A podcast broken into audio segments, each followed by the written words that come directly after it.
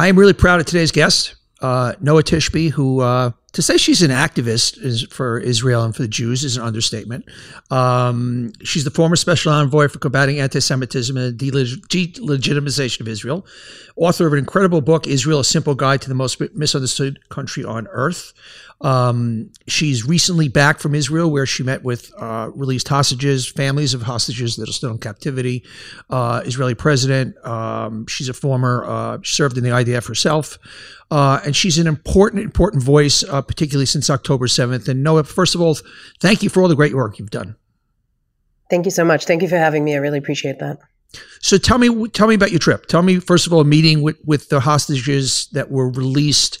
What what surprised you the most as far as just and what were the things that were the most troubling at the same time so it's a great question. So I just got back from uh, 12 days in Israel, in which I basically morning to night just went and met with hostages' families, hostages that have returned, survivors of the massacre from the villages and the kibbutzim, survivors of the Nova Festival, um, basically political leaders. Um, social justice warriors. I, I, met with anybody that I that I possibly could, and there were a couple of things that stood up for me. First of all, it's very important to understand that Israel at the moment is a wounded nation.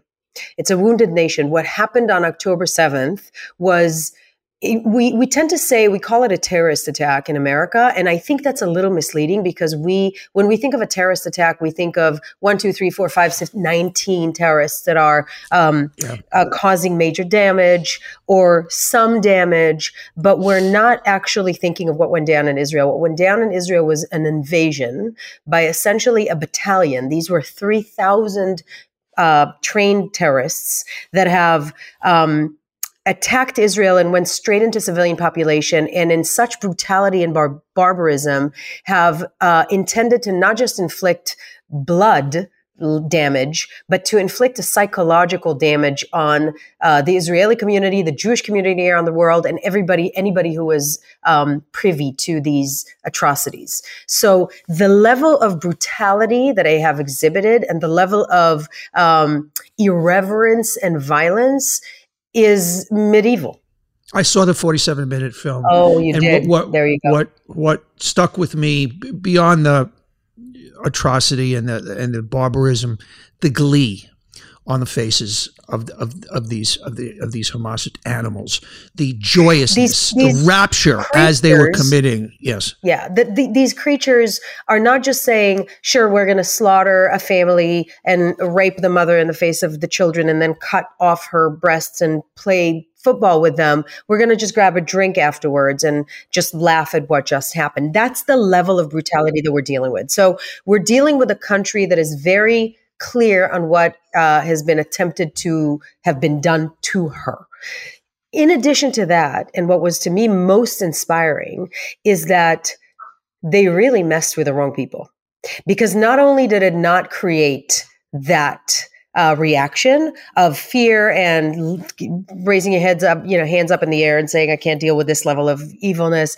It created a resolute attitude within the Israeli public that I've never seen before and a unitedness that is extraordinary. I'll give you a, a, an example of a story that I haven't, I haven't posted that yet because I filmed everything and people can follow my social media and see my journey and everybody that I met over there. I went to a rehabilitation center called um, Bet Levinstein. I went with former Prime Minister Naftali Bennett. And I met with survivors of the massacre and heard the most horrific stories. But one story stood out to me the most. There was a girl there. Her name is Noam. She's 26 years old. She was uh, the artist in residence in the, the Peace Festival, in the Nova Peace Festival. And she's exactly what you would imagine. Beautiful, mm-hmm. young, hippie, you know, tattooed, a lot of rings, you know, that kind of a, a girl that we all kind of, yeah. we either know or know of, right? Sure and she was telling me the story. She's in a wheelchair. She's going to be in the rehabilitation center for at least another year. She can't walk. Uh, her and her boyfriend David were hiding in a trash container. There were 16 other kids that were hiding there, and three survived. And she was telling the story of how she heard the bullet coming in from here, and she heard her boyfriend dying, and there was a body that she was hiding underneath. Just t- told me the entire story. That is really, I mean, I'm getting chills down my spine right now. It really makes the hair on your back stand up.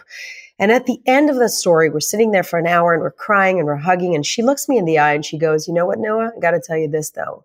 We will dance again. we will dance again. And I was, I lost I it. it. I lost it. Yeah. And I think that's the attitude that, um, that people have there. They're very aware of the pain and they're saying, for lack of a better word, F that, we're going to survive. And not only survive, we're going to thrive because that's that's in the Israeli DNA. That's just that because they've had to have it and they do have it. A recent poll came out: only fifteen percent of people want Netanyahu to continue uh, when the war is over, but they're united behind him in this wartime situation. Is that kind of fair to say as far as the psyche on the ground there? Yeah, very much fair to say. There was a lot of division in Israel before because uh, it's a democracy. Uh, it's a as well as well. There should be. Yeah, yeah. I, and I know you've been very outspoken about the what happened with the judiciary. So yes, Netanyahu, uh, there's there's there's a lot lot lot on his doorstep. There's and there's blood on his hands. Yes, and I said that very clearly uh, on on Bill Maher and in other places. I said this overhaul is an overreach and it's not going to pass, and it didn't. So mm-hmm. that that's great. Um, so there was a lot of division and as soon as hamas uh, invaded israel that went out the window. Everybody is beyond united. They are united right now behind the government while having reservations. Obviously um, there the, the, the, biggest massacre since the Holocaust of Jews happened on their watch. So there are going to be some answers, uh, uh, questions to be answered. Not only on their watch, one could say that they were doing things to facilitate it by letting Qatar give money to the terrorists who uh, out taking their eye off the ball. So not only on their watch, uh, complicit in certain ways there are a lot of conceptions that have failed. The conception, the main conception that have failed is the uh, projecting Western values onto a jihadi, genocidal terrorist organization, meaning saying, well, maybe they do want to govern Gaza. Well, maybe they do when they tell us that they want to just be a political movement. Maybe they're telling the truth. And I think everybody woken up to that, understanding that Hamas sacrificed, basically sacrificed Gaza um, in this jihadi game of theirs. And we need to understand, as Western civilization, that we're dealing with a culture that is not like our culture. It is so important that, that use that word jihad. Yeah. Because what, and, and I've said this on the air many, many times, and people unfortunately hear when you say they're slaughtering Jews and they're uh, you know they're they're trying to from the river to the sea all those things. A lot of people here not only does it fall on deaf ears, there we we know you've called it like I call it Jew hatred, not even anti-Semitism, Jew hatred. Yeah. The way to get people to wake up here is they're coming for you here also. This is an attack on Western civilization, on Western values, on humanity.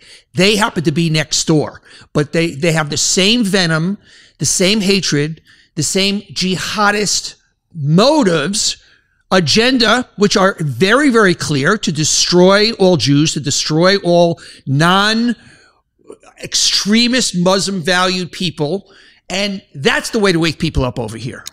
Exactly. And when you say stuff like that, they accuse you of being some crazy radical right winger. And I, that's why a lot of people are able to listen to me because I'm essentially a liberal. And I wrote the book about Israel coming from a liberal point of view and just being, listen, if you have liberal values, you need to be able to defend the liberal voices within the Muslim community that have been trying to tell us that there's an issue there for a very long time. And a lot of the times, the, um, the kind of liberal American, or let's say the, the more progressive kind of, I'll call it the more progressive woke attitude in America is you do you, you do you. There's no right or wrong. There's yeah. a there's there's the other side of every coin. And i'm very clean and clear that there's one side which is uh, american values western values european values. Human value human values. Human, human values. values. And then on the other side there's a jihadi culture that is more interested in death than life.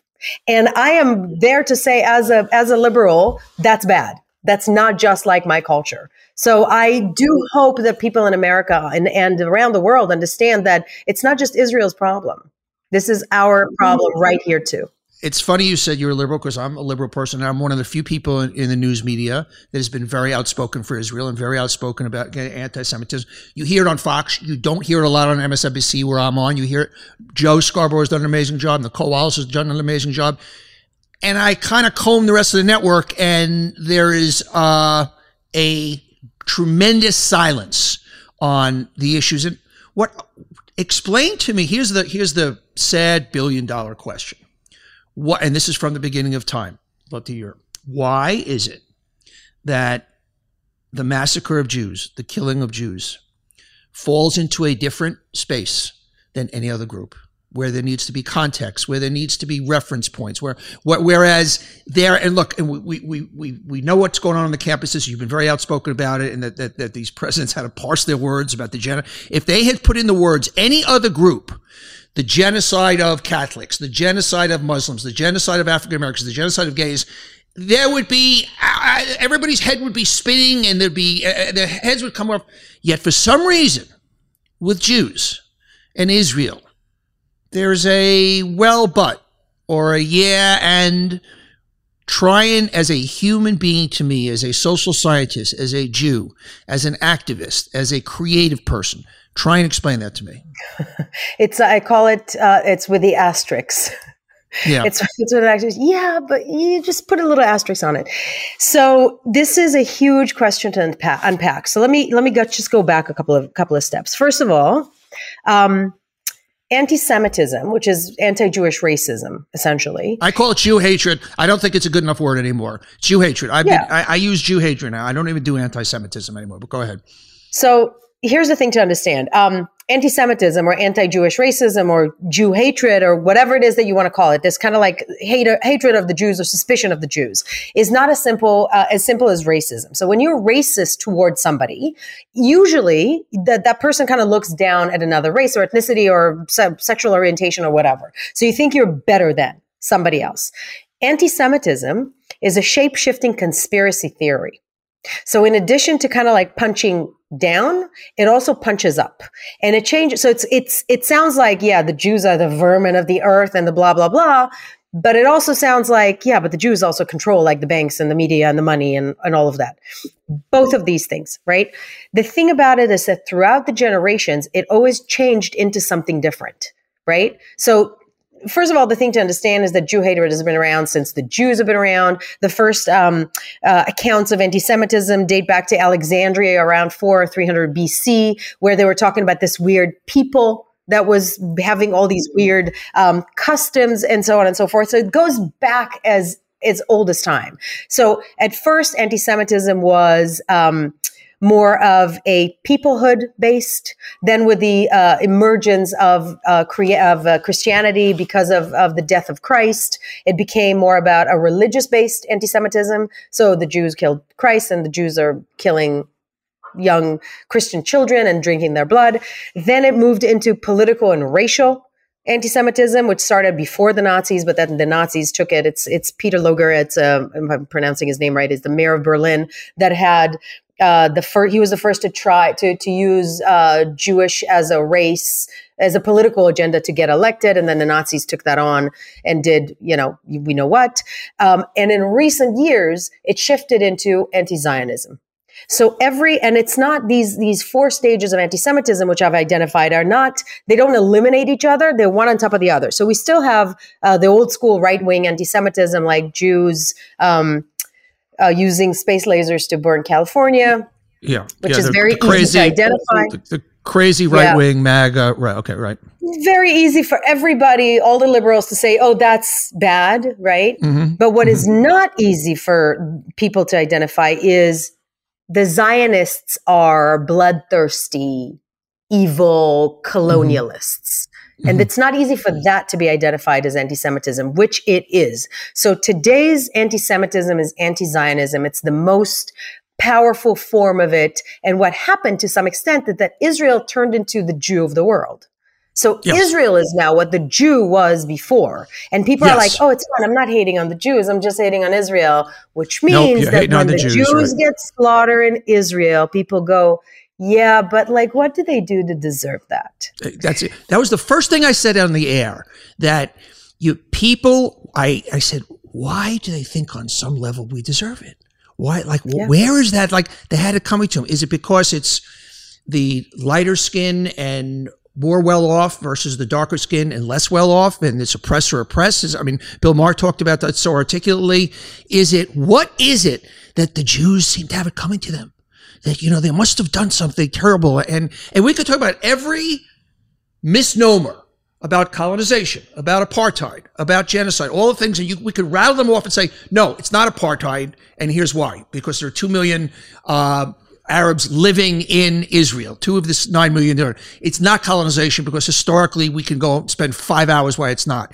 It's not genocide by any stretch of the imagination. The, the Jews value life. So what is it that when this happened, the reaction in this country and what was so chilling for all of us Jews was that you walked around and people were kind of, they had it coming to them. What the fuck is that? Exactly. And as somebody who's been working in that field for a very, very long time, many, many, many years, almost two decades, sadly, I was not surprised even a little bit. And it's almost my attitude towards it is that if it wasn't so tragic, it would have been a little comical because those people mm-hmm. don't even understand A, that they're fully anti-Semitic. B that they're rehashing blood libels from like the 1500s, so it's like so mm-hmm. old. And C they are those people, those those pro Hamas demonstrators on campus, right? Those from the river to the sea assholes, right? They think they're speaking truth to power. They think they're taking down the patriarchy and the colonialist power. The man, blah, blah, blah. the man, the man, the man, the man. They're, they're taking and down the they man. They don't even see that. First of all, to take to actually take down the quote unquote patriarchy will cost you something. But what they're doing is picking on the smallest marginalized community in the United States and in the world, and the marginalized, the community that have been suffering the most from persecution throughout the last 3,000 years. So it's so ironic that what they it's think insane. they're doing makes sense. It's like, it's painful. Here's what worries me. And I, I asked, I said this on the air once, so I got some pushback from it. Hamas has been in charge for 15 years. We know what they teach in the school. We know that half the population is under the age of 18. We saw the reaction as the bodies of, of, of dead Israelis are being corpse dro- driven through Gaza, the cheering. The, somehow the world thinks like, okay, there's like 10,000 Hamas guys, and we'll just get rid of those guys, and there's 2 million innocent civilians. And my concern, my fear is what percent of those 2 million Gazans have been radicalized. I'm not saying it's their fault. This is where we are. And how do you ever get, and we, everybody wants a two state solution. How do you get a peaceful two state solution if the 2 million people on this side, if, and according to the, the Pew poll pre all of this, there was 65%, I think, that were pro Hamas. And you, you got to say it's even more than that. How do you ever get peace? That's what I lay awake at night, sleepless about. I lay awake at night sleeping about, like thinking about that as well. And this is the, the, education and indoctrination and brainwashing and radicalization of Palestinian textbooks through UNRWA and others have always been a part of uh, any negotiated deal uh, and have never been followed through. So we know what the textbooks are about. In my book, I talk about this. They use shaheeds uh, that have killed Zionists to uh, teach math and so on and so forth. Uh, we need to remember that as much as Hamas took over Gaza by coup, they did win the elections. So mm-hmm. and and you know so the, not that they held to power with like love and puppies, they held on to power with killing their opposition, but they did win an election. There is a big part of the Palestinian people that has been radicalized. Um, and that will need to be reversed. And the entire world need to have stakes in this. Like the entire world needs to, you know, make, make sure that th- th- there has to be some guarantees from the world at large that this doesn't happen again. UNRWA needs to be supervised, if not taken down entirely, because it's a you know it's a racket. But we can discuss that later. It's a whole mm-hmm. chapter in my book about UNRWA. Um, we know that in the Gulf states, because of the Abraham Accord, they've cleaned up their textbooks. Like it's doable. It's just a matter of leadership on the Palestinian side that wants to do it. And one of the things that I always say to my progressive friends, the ones that uh, always align themselves with social justice causes and you know whatever it is is the the cause of the the jour, right? Is instead of thinking that the only way for you to make a difference in the region is to bash Israel, how about holding the Palestinian accountable for some responsible leadership? Mm-hmm. Because that is the one thing that doesn't exist on the other side. It just doesn't exist, which is why as a liberal, it's very, it's very disheartening and it's very concerning. So I know that peace is possible because it's the only way forward eh, to, to anything. It's not possible with jihadi culture. It's just not. It's, it's if you kind of go, all right, let's just sit down with ISIS and try to make sense to them. When you can't you can't. And and the think that you can are it's insane. They'll you know. But there has to be a way to turn this ship around. We know that it's possible. It happened in a lot of places around the world when there was bloody conflicts for many many years. And i'm i'm going to remain hopeful that it that it happens over there while being vigilant and continuing to call out um, the lies and the hypocrisy on on on on what's on what's happening in the region and one of the one of one of the biggest ones is is uh, the vilification and demonization and dehumanization of Israel, Israelis, Zionists, the IDF. Um, you, you touched on that before. to say to some of these people that are on, on our side that are so brainwashed to say, no, there's actually no apartheid. There's actually no um, uh, genocide. There's actually no ethnic cleansing there's, you know, to say that to them, they get very confused, very confused.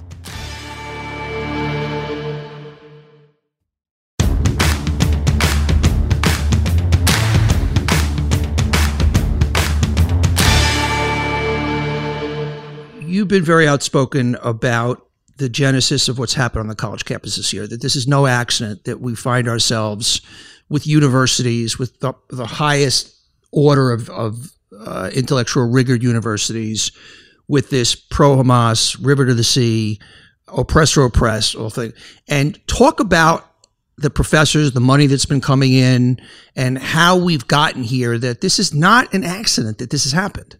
Yeah, it's not an accident. So first of all, let's go back to the oppressor and oppressed for a second. You cannot paint the world. And if somebody, if anybody that's listening to this podcast and over a certain age gets that, but if you're 18 years old, it seems like everything is Harry Potter. So it's all Voldemort and, you know, it's all, it's all either yeah, bad or, yeah. or good. You're there when you think of the of, of the world, when you judge the world based on oppressor and oppressed, the Jews don't fit in that category. They no. just don't because a lot of Jews are white passing in America. They kind of look European. The majority of Israelis don't, by the way. Um, there is, you know, the, the, the, on one hand, we're not subjugated to the same um, discrimination that Black Americans are. On the other hand, we've been the most discriminated against for thousands of years. So we're also not uh, mm-hmm. afforded the same uh, privileges that white Christians have for thousands of years. So it's a very tricky thing, and it's it's got various various colors. So first of all, you cannot put the Jews into that those brackets at all. So number one, break them down. Number two, if you read one chapter from my book and one only, it's a chapter about BDS. And at the chapter that goes through the genesis of how we got to where we got to on college campuses right now. And it shows very clearly that what's happening on college campuses with this vitriol anti Israel rhetoric and anti Israel actions and anti Semitism is not by accident, it's by design.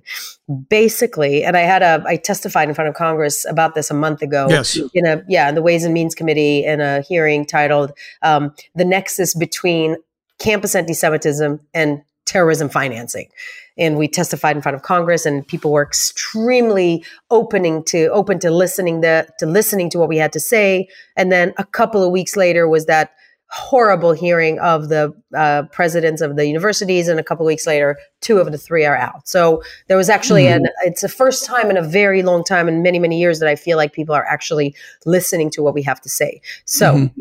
Mm-hmm.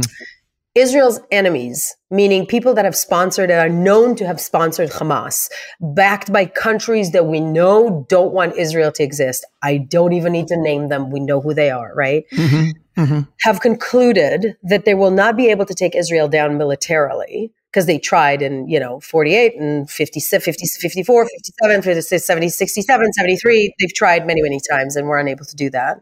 And they're going to shift their um, uh, agendas from taking Israel down militarily to taking Israel's legitimacy to exist down because we know that in the past few decades or whatever countries have not fallen because of military campaigns that have fallen because of um, geopolitical shifts and changes within or without yes communications campaigns exactly. right so you know south africa czechoslovakia whatever it is just like mm-hmm. shaken so they have devised a plan starting from 2006 onwards that is based on whatever. I don't, I don't want to get into too many details, but basically to convince young American minds that Israel does not have a right to exist by all means possible. And this is using a language that was uh, first kind of devised in the conference against racism in Durban in 2001, a conference that became so anti Semitic that both America and Israel walked out of because it was all about that. And it was leaning on a Soviet Union um, language and propaganda of 1975 UN resolution that tried to brand Zionism as racism. So they've taken all these languages and they're like, all right, Zionism is racism. Jews are racists. Israel is a racist country. It shouldn't exist. Israel's, you know, um, it's an apartheid regime similar to South mm-hmm. Africa. Mm-hmm. We need to take it down. And they have put so much money and so much effort into college campuses. How? And, explain. Explain how. How that, well, there was an organization, money.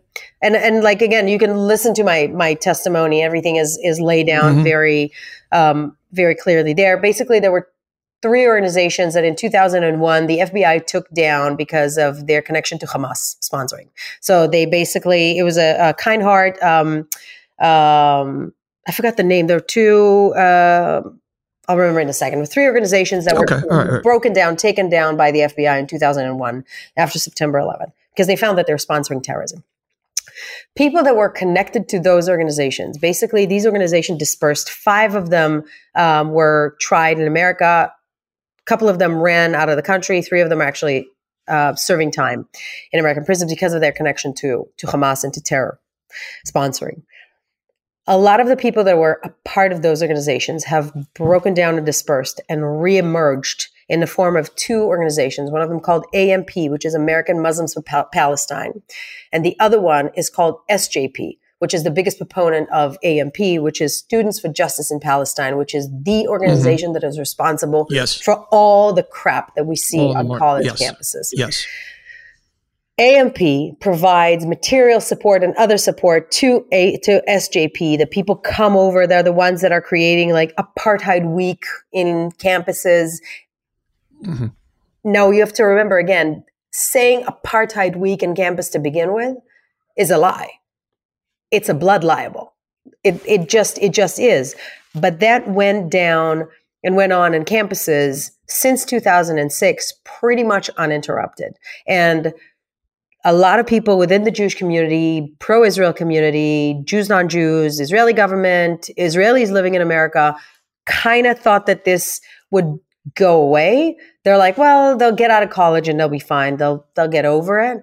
But what they didn't understand is, for example, a lot of these organizations, so BDS, the Boycott, Divestment and Sanctions, and AMP, SJP, mm-hmm, Students mm-hmm. for Justice in Palestine on campus, would, for example, bring up resolutions, a BDS resolution on college campus, bring it up for a vote right?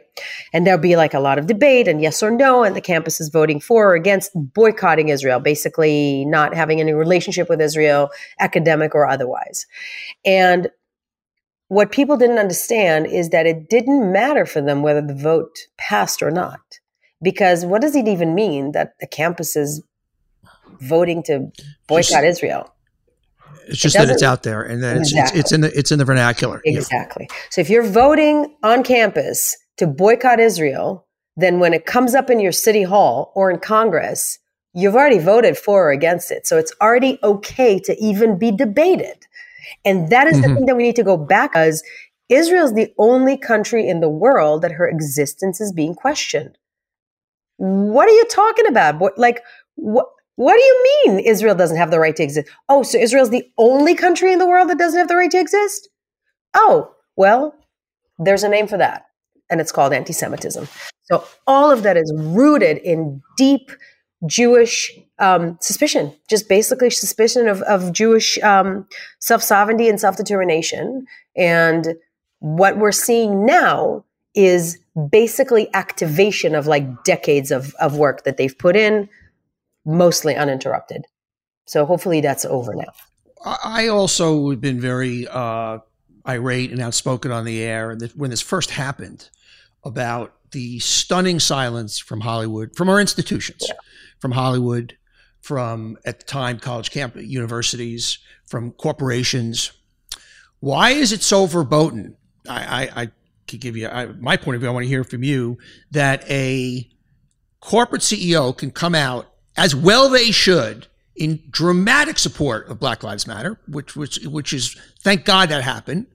But in the case of slaughtering of Jews, could not come out and say this is a problem. We got to do something about it. It, it. Try and explain it. I'd love to hear your explanation for it. Well, it's kind of simple because the the hearts and minds of um, young American people have been poisoned against Israel for like 20, 30 years.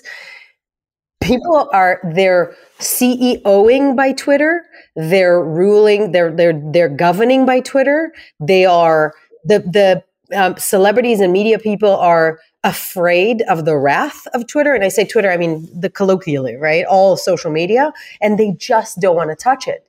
I, I get the CEOs because I CEOs I get because they have they run public companies and they can't be in a position to have their products boycotted no matter how they feel personally. And I get certain, but the ones I can't get, and we're not going to name any names here, are what I'll call these mega celebrities who are worth billions, who people are not going to stop going to them. They're, they're past. They're they're not vulnerable anymore. You know, I mean, there's a there's a handful, and where and what's amazing when you look at the only people out there speaking, it's Michael Rapaport, it's Debra Messing, it's you, it's me, it's it it's uh, it's like you can name them. It's just it's it's insane, and you just go. Is it because we have nothing to lose? We don't give a shit. Uh, is it because I don't get why there's not, I get why in mass they're not doing it. I don't get why there's not a list of 50 who are behind it and who are much more outspoken as Jews. So, first of all, I like to look at the half, uh, the glass half full because I've been doing this for 20 years. And I got to tell you, up until October 7th, it was virtually impossible to get anybody to do anything.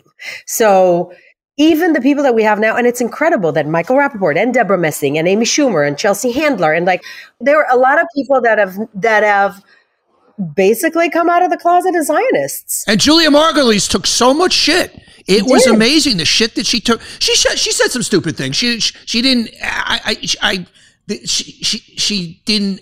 Her the motives were right. She set herself up to get whacked, but all she was doing was being brave. All she was doing was being brave. This is unbelievable. And this is something that I hear a lot. So a lot of people tell me like, "Oh my God, you're so brave, right, for doing what you're doing." This is for, for many, many years. Like, not you know, it's not new. And yeah, I'm right. always a little like resentful of that because to me, defending the single consistent democracy in the Middle East shouldn't be considered brave. It should be considered like the yeah. low hanging fruit, like the least brave thing mm-hmm. in the world to do.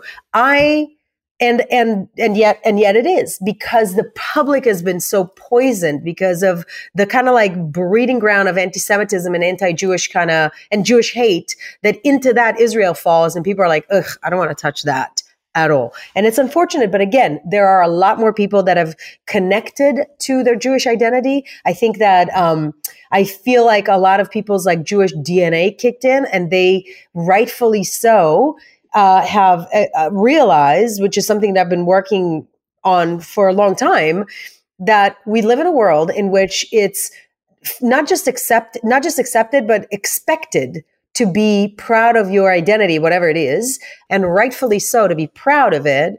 But when it comes to being Jewish, we have been trained as the Jewish community to not be proud. And I'm kind of done with that. Mm-hmm. So I'm glad that there are yeah. quite a lot of people that have had the same feeling of a DNA awakening. Because sadly, the Jewish community, no, we know we know what it means to be persecuted. And something happened on October yeah. 7th, and the stories that we've all heard from our grandparents became real and we heard stories of really, children hiding in closets and mothers raped. Like we heard these stories of the Cossacks, of Kishinev, basically, and pogroms and Holocaust that a lot of a lot in the Jewish community have woken up and are willing to uh, take our seat at the table, basically. I remember somebody I, somebody I work with, or she came in from work, and her twelve year old daughter said to her, "Is there going to be another Holocaust here?" I mean, that's what that's the nerve it hit, and people afraid to yep. put the mezuzahs on. And my daughter told me a chilling story where she was uh, uh, she was in a uh, Uber and she asked what time uh, are we lighting the Hanukkah candles, and I said be home at six thirty, whatever it was, and she hung up. And she got nervous because she was, oh my God, the driver is going to know I'm yeah. Jewish. And she, and she, called me hysterically, should I get it? I said, you're not fucking getting out of the car. And you, you never hide that. And, but that's what's particularly young people who are further away from the Holocaust, and it's the first sniff of it that they got. Also, to the realization that our grandparents were right, and it's going mm-hmm. to happen, happen again, again, and it can happen again. And mm-hmm. I I call it the atrocities of October seventh and the atrocities of October eighth, because this pogrom happened on October seventh, and the next day we saw who congratulated Hamas for a well done job. Give me the next eight, 18 months and paint paint a positive picture for me. So it's an interesting question because I, I, can't I can't really quantify it with time, but I can tell you this. Sadly, um, it's going to get worse before it gets worse. So we are mm-hmm. up. We're we're we're about we're this is not going to end soon. Like this war is not going to end soon. The we're we're in we're in it for the long haul. Um, both in the region and in America. Like what needs to be undone now is going to take a minute.